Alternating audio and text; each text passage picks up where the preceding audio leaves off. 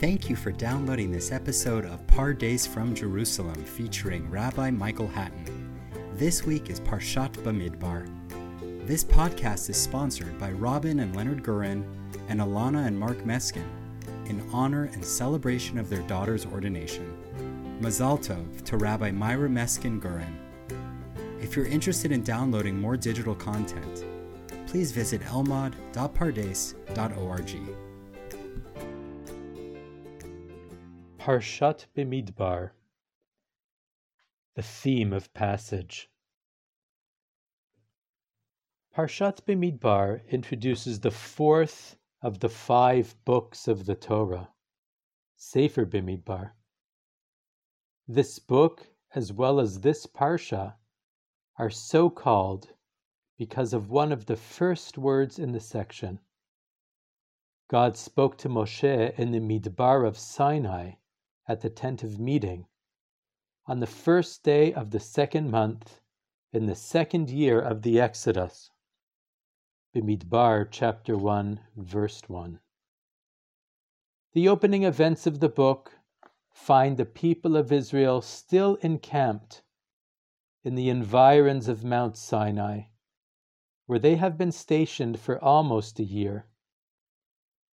During the time that has passed since they left the land of Egypt, the people have achieved a number of impressive accomplishments, but not without many setbacks, great and small. They crossed the Sea of Reeds, but on its shores they fell prey to fear, discontent, and the desire to return to Egypt. They stood at the foot of the mountain to receive God's Torah, but soon thereafter they succumbed to the spell of the golden calf. They built the tent of meeting to house the tablets and to serve as a locus for God's presence. But its dedication was marred by the untimely death of Aharon's overzealous sons sustained by manna from the sky, and by water brought forth from impervious rock, the people have yet to master the precious life skills of confidence, reliance, and an abiding trust. God proclaimed his guiding laws, but the people continue to struggle with the consequences of their brash declarations of endorsement. As Sefer Bimidbar unfolds, we shall see how the many threads of its narratives are skillfully woven together to frame an eternal message. Sincere realization of the Torah's mitzvot is not the result of mechanistic performance, but rather of profound internalization. God spoke to Moshe in the Midbar of Sinai at the tent of meeting on the first day of the second month in the second year of the Exodus, and said, Count the entire congregation of Israel according to their families and their clans, each male according to name. You and Aharon shall count them from the age of twenty and above, all those who go out to war in Israel. Rashi considers this opening census in the context of the other times that the people have been counted since the Exodus, and he comments Because of God's love for the Jewish people, he counts them constantly. At the time of the Exodus, he counted them. After the incident of the golden calf, he counted them to ascertain how many remained. When the time came to show his presence among them, he counted them again. For the Mishkan was set up on the first of Nisan, and on the first of Iyar he counted them. For Rashi, counting is an expression of concern and care for the things being counted. In other places, the Tanakh employs the parable of the shepherd and the sheep to highlight the special relationship between God and his people. For instance, in Tehillim, Psalms chapter 23, God is my shepherd, and I shall not want. No doubt for Rashi, the theme of lovingly counting Israel is related to this powerful image. This theme actually colors the entire book. In the early rabbinic sources, Sefer Bimidbar is often referred to as Chumash HaPikudim, popularly adapted as the Book of Numbers. Tellingly, the book begins and ends with a census of the people. The one taken on the eve of the journey from Sinai, and the other almost 40 years later at the plains of Jericho as the people prepare to enter the land. Ramban Nachmanides, in contrast to Rashi, adopts a more rational approach to the matter of the census, one that is grounded in the immediate context. He explains The reason for ascertaining their number is like a ruling power that is about to embark on a war. For the people are now poised to enter the land and to fight the Amorite kings who guard its entrance from the east, as well as all of the other kings on the other side of the Jordan. Moshe and the tribal princes had to know the number of fighting men for the Torah does not rely on the miracle of one chasing a thousand. Thus, the text states all those who go out to war in Israel, because the count is for the sake of preparing the nation for battle. They must know the number of people so that they can distribute the land that they conquer. Were it not for the incident of the spies, they would have entered the land immediately. Commentary to Bimidbar chapter 1, verse 45. Ramban highlights what he takes to be the book's dominant theme. In contrast to Sefer Shmot, that describes the events surrounding the Exodus, in contrast to Sefer Vayikra, that is concerned with the tabernacle and the laws relating to its ongoing operation, Sefer Bimidbar speaks of the preparations undertaken by the people of Israel for entering the land of Canaan. The census with which the book begins is the very first step in preparing the people for conquering the land. Preparations, of course, implies activities that are provisional, undertaken for the sake of a particular objective. Preparations are generally not ends unto themselves, but only means to an end. They are therefore temporary rather than permanent measures.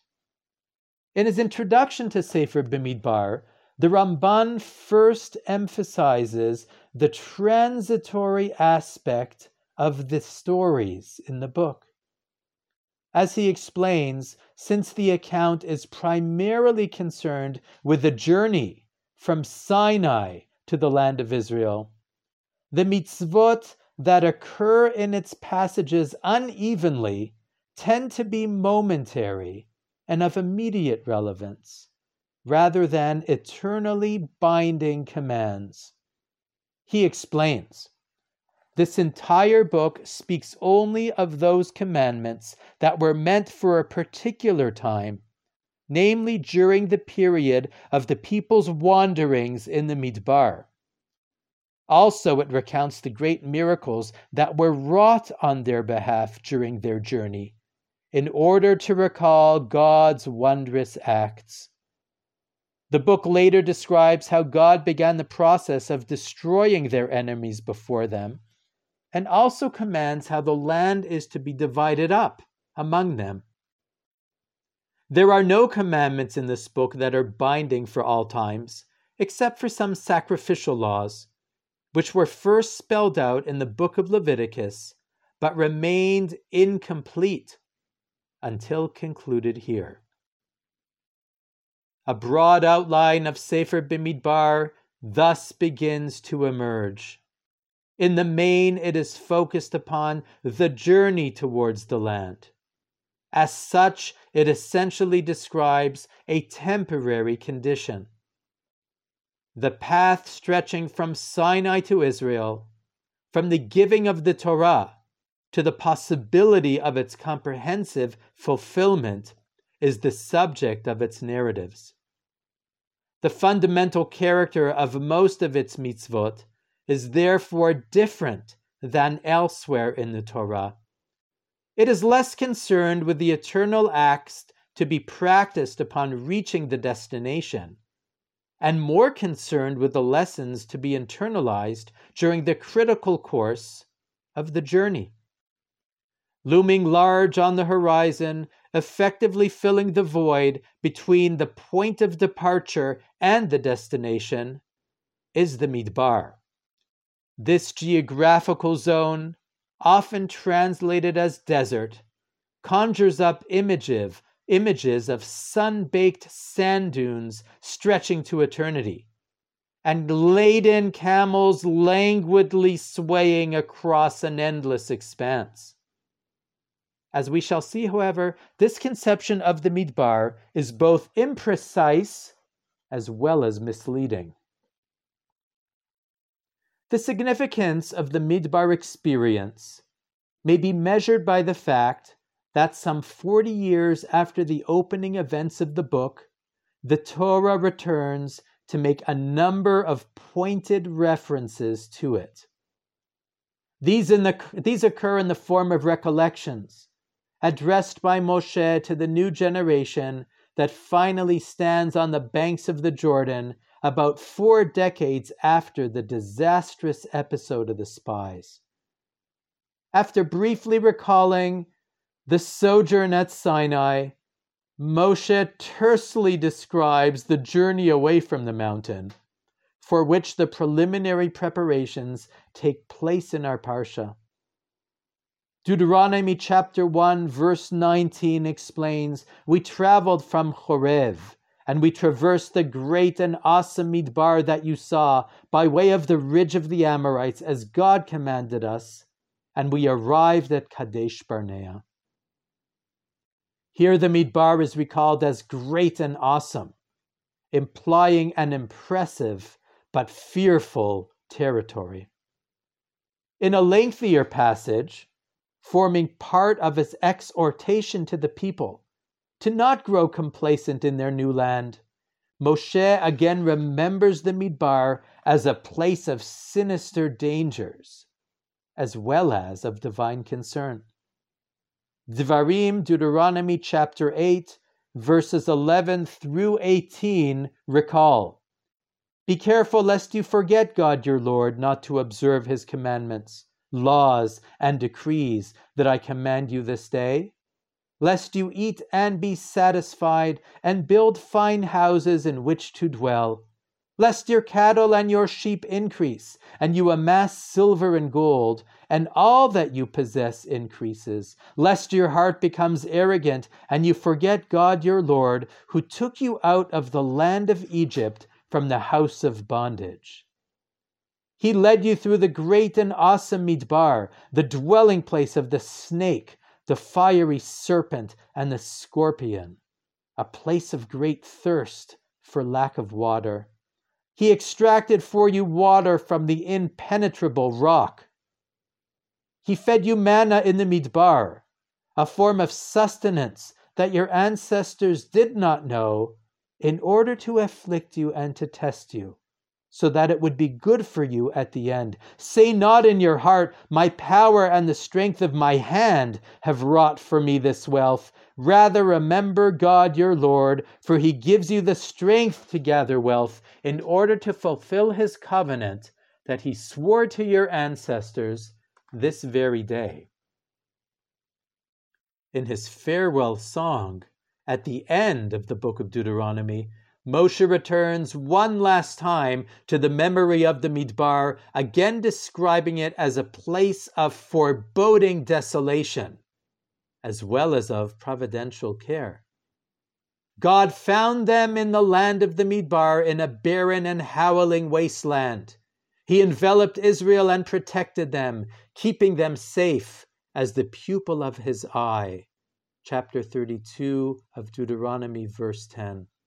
In all of these references, the Midbar is not only a fleeting memory of a featureless topographical location, of a stretch of land uneventfully traversed and promptly forgotten, but rather as some sort of a formative experience that left its profound mark on the national psyche. What might be the thrust of the Midbar's message? The Hebrew language, like other Semitic languages, recognize, recognizes families of words that are grouped not according to meaning, but rather according to grammatical form. Midbar is based upon the three letter consonantal root, Dalid, Bet, Resh. This root is introduced by a mem prefix, marked with a long vowel called chirik, a long E sound. It has a penultimate consonant containing a dagesh and marked by the vowel called kamatz. Other familiar words that fit this same pattern include the following mishpat, or court, mikdash, or temple, miklat, or refuge, misgav, or fortress, mitzpeh, or lookout, mizrach, or east, mizbeach, or altar. In all of the above cases, the forms of the words are almost identical, although the meanings are, of course, completely different. The general grammatical form means the place of XYZ, where XYZ is the three letter consonantal root. If we were to translate the above terms more accurately, and less idiomatically, we would say mishpat means literally the place of judgment, hence a court. Mikdash is the place of holiness, hence a temple. Miklat is a place of being let in, hence a refuge. Misgav, a place of strength, that is a fortress. Mitzpah, the place of seeing out into the distance, hence a lookout. Mizrach as the place of the rising, hence the east, where the sun rises. Mizbeach, the place of slaughter, that is to say, an altar. The term midbar would therefore mean literally the place of Dalid Bit Rish. But what is the meaning of dabar? How does it relate to our investigation of midbar? Here, Rabbi David Kimchi offers us assistance with his grammatical work entitled Sefer HaShorashim, or the Book of Grammatical Roots. Commenting on the Midbar of Sinai mentioned in Exodus 19, verse 1, and the Great Midbar mentioned in Deuteronomy 1, 19, the Radak explains this term midbar refers to a desolate place, uncultivated and unsettled. Grazing land is called midbar, whether it be far or close to the city. Another meaning of the root is manner or way, as in the sheep shall graze after their manner, kidovram, Isaiah chapter 5, verse 17. The usage is similar to the Aramaic translation of the verse that he led his flocks. Bereshit 31:18, which is udavar. It is correct to conclude that Midbar therefore refers to a place of grazing, because there the shepherd must lead the flocks to pasture. Similarly, we find, I shall place them as dovrot on the sea. Kings 1, chapter 5, verse 23, which refers to large timbers tied together and directed down the coast, namely rafts. Radak explains that the fundamental meaning of Dalad Bet Resh is to guide or to lead. The Midbar is frequently associated with grazing land because to there the sheep are led to pasture. The shepherd and his flock are enemies of the farmer, who industriously cultivates his plot of land. Where agriculture thrives, the sheep and goats are not welcome. Therefore, they must be grazed in unsettled areas far from human habitation. Rather than signifying the sterile and stifling environment of the desert, the Midbar is any place that is desolate uncultivated, and vacant. It may even be temperate and fertile. Its defining characteristic it's not, is not its climate or its annual precipitation, but rather its population density. That is to say, that the Midbar is an area that is bereft of human habitation. Although the Radak fails to explicitly make the connection, for he confines his discussion to flocks of sheep, it is clear that the term midbar impacts on human beings as well. Any large tract of land that is completely desolate and uninhabited can be traversed safely only by one who is intimately familiar with the terrain. The novice who enters the expanse of the wilderness without proper guidance, though he may have plenty of provisions, puts his life in danger. For he may easily become lost and disoriented and may never emerge. The term midbar is therefore most accurately translated as the place of being led. The profound meaning of this book's title is therefore a penetrating comment on its entire contents. At Sinai, God proclaimed his Torah, and the people listened. Receiving a new set of norms and rituals, they offered formal acceptance. They pledged their performance, but they remained far from the ideal of being spiritually transformed encamped at the feet of the mountain for close to a year, they solidified their commitment. They slowly adapted to a new way of life. Preparing to break up camp to commence their journey to the promised land, they were still bereft of the precious possession of complete trust in God, the recognition of utter dependence on His providence.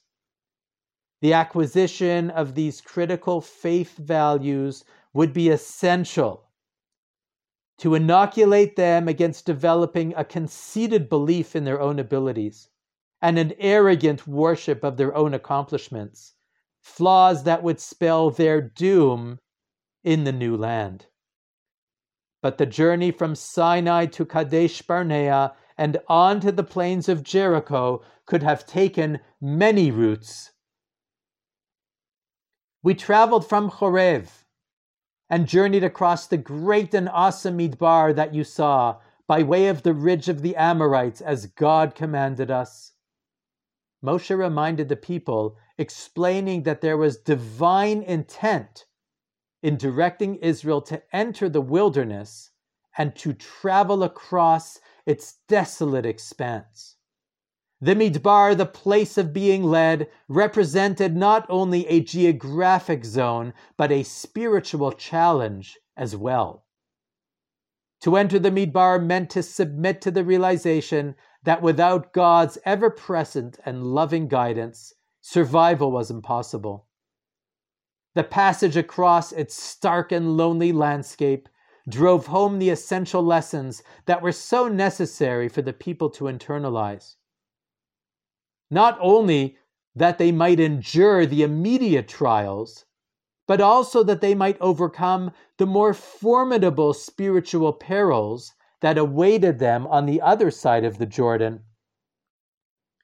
At first forced to submit to God's, guidance, who led them unwillingly into the Midbar's howling grasp, they would, by the end of the journey, longingly recall the overt expressions of his continuous, sustaining intervention.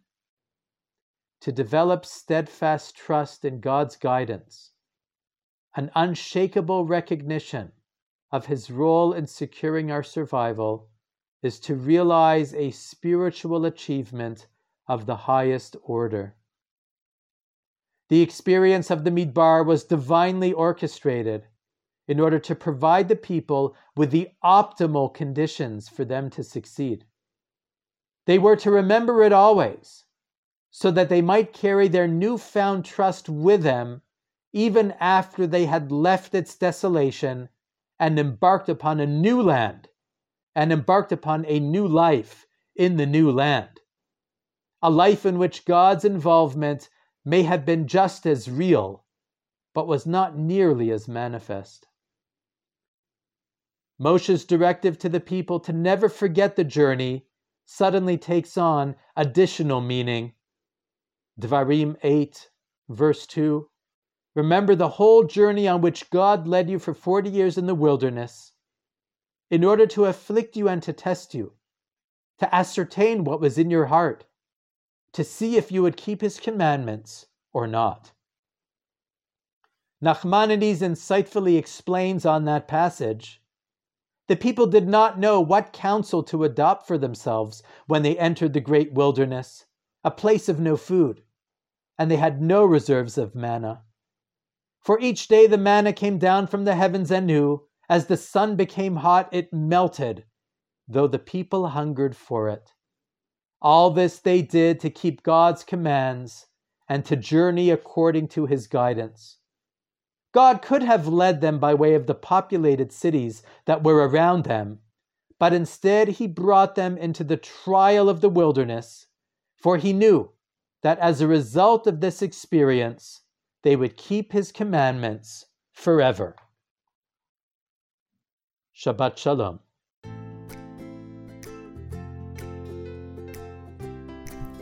Thank you again for downloading this podcast Pardes from Jerusalem, a production of the Pardes Institute of Jewish Studies.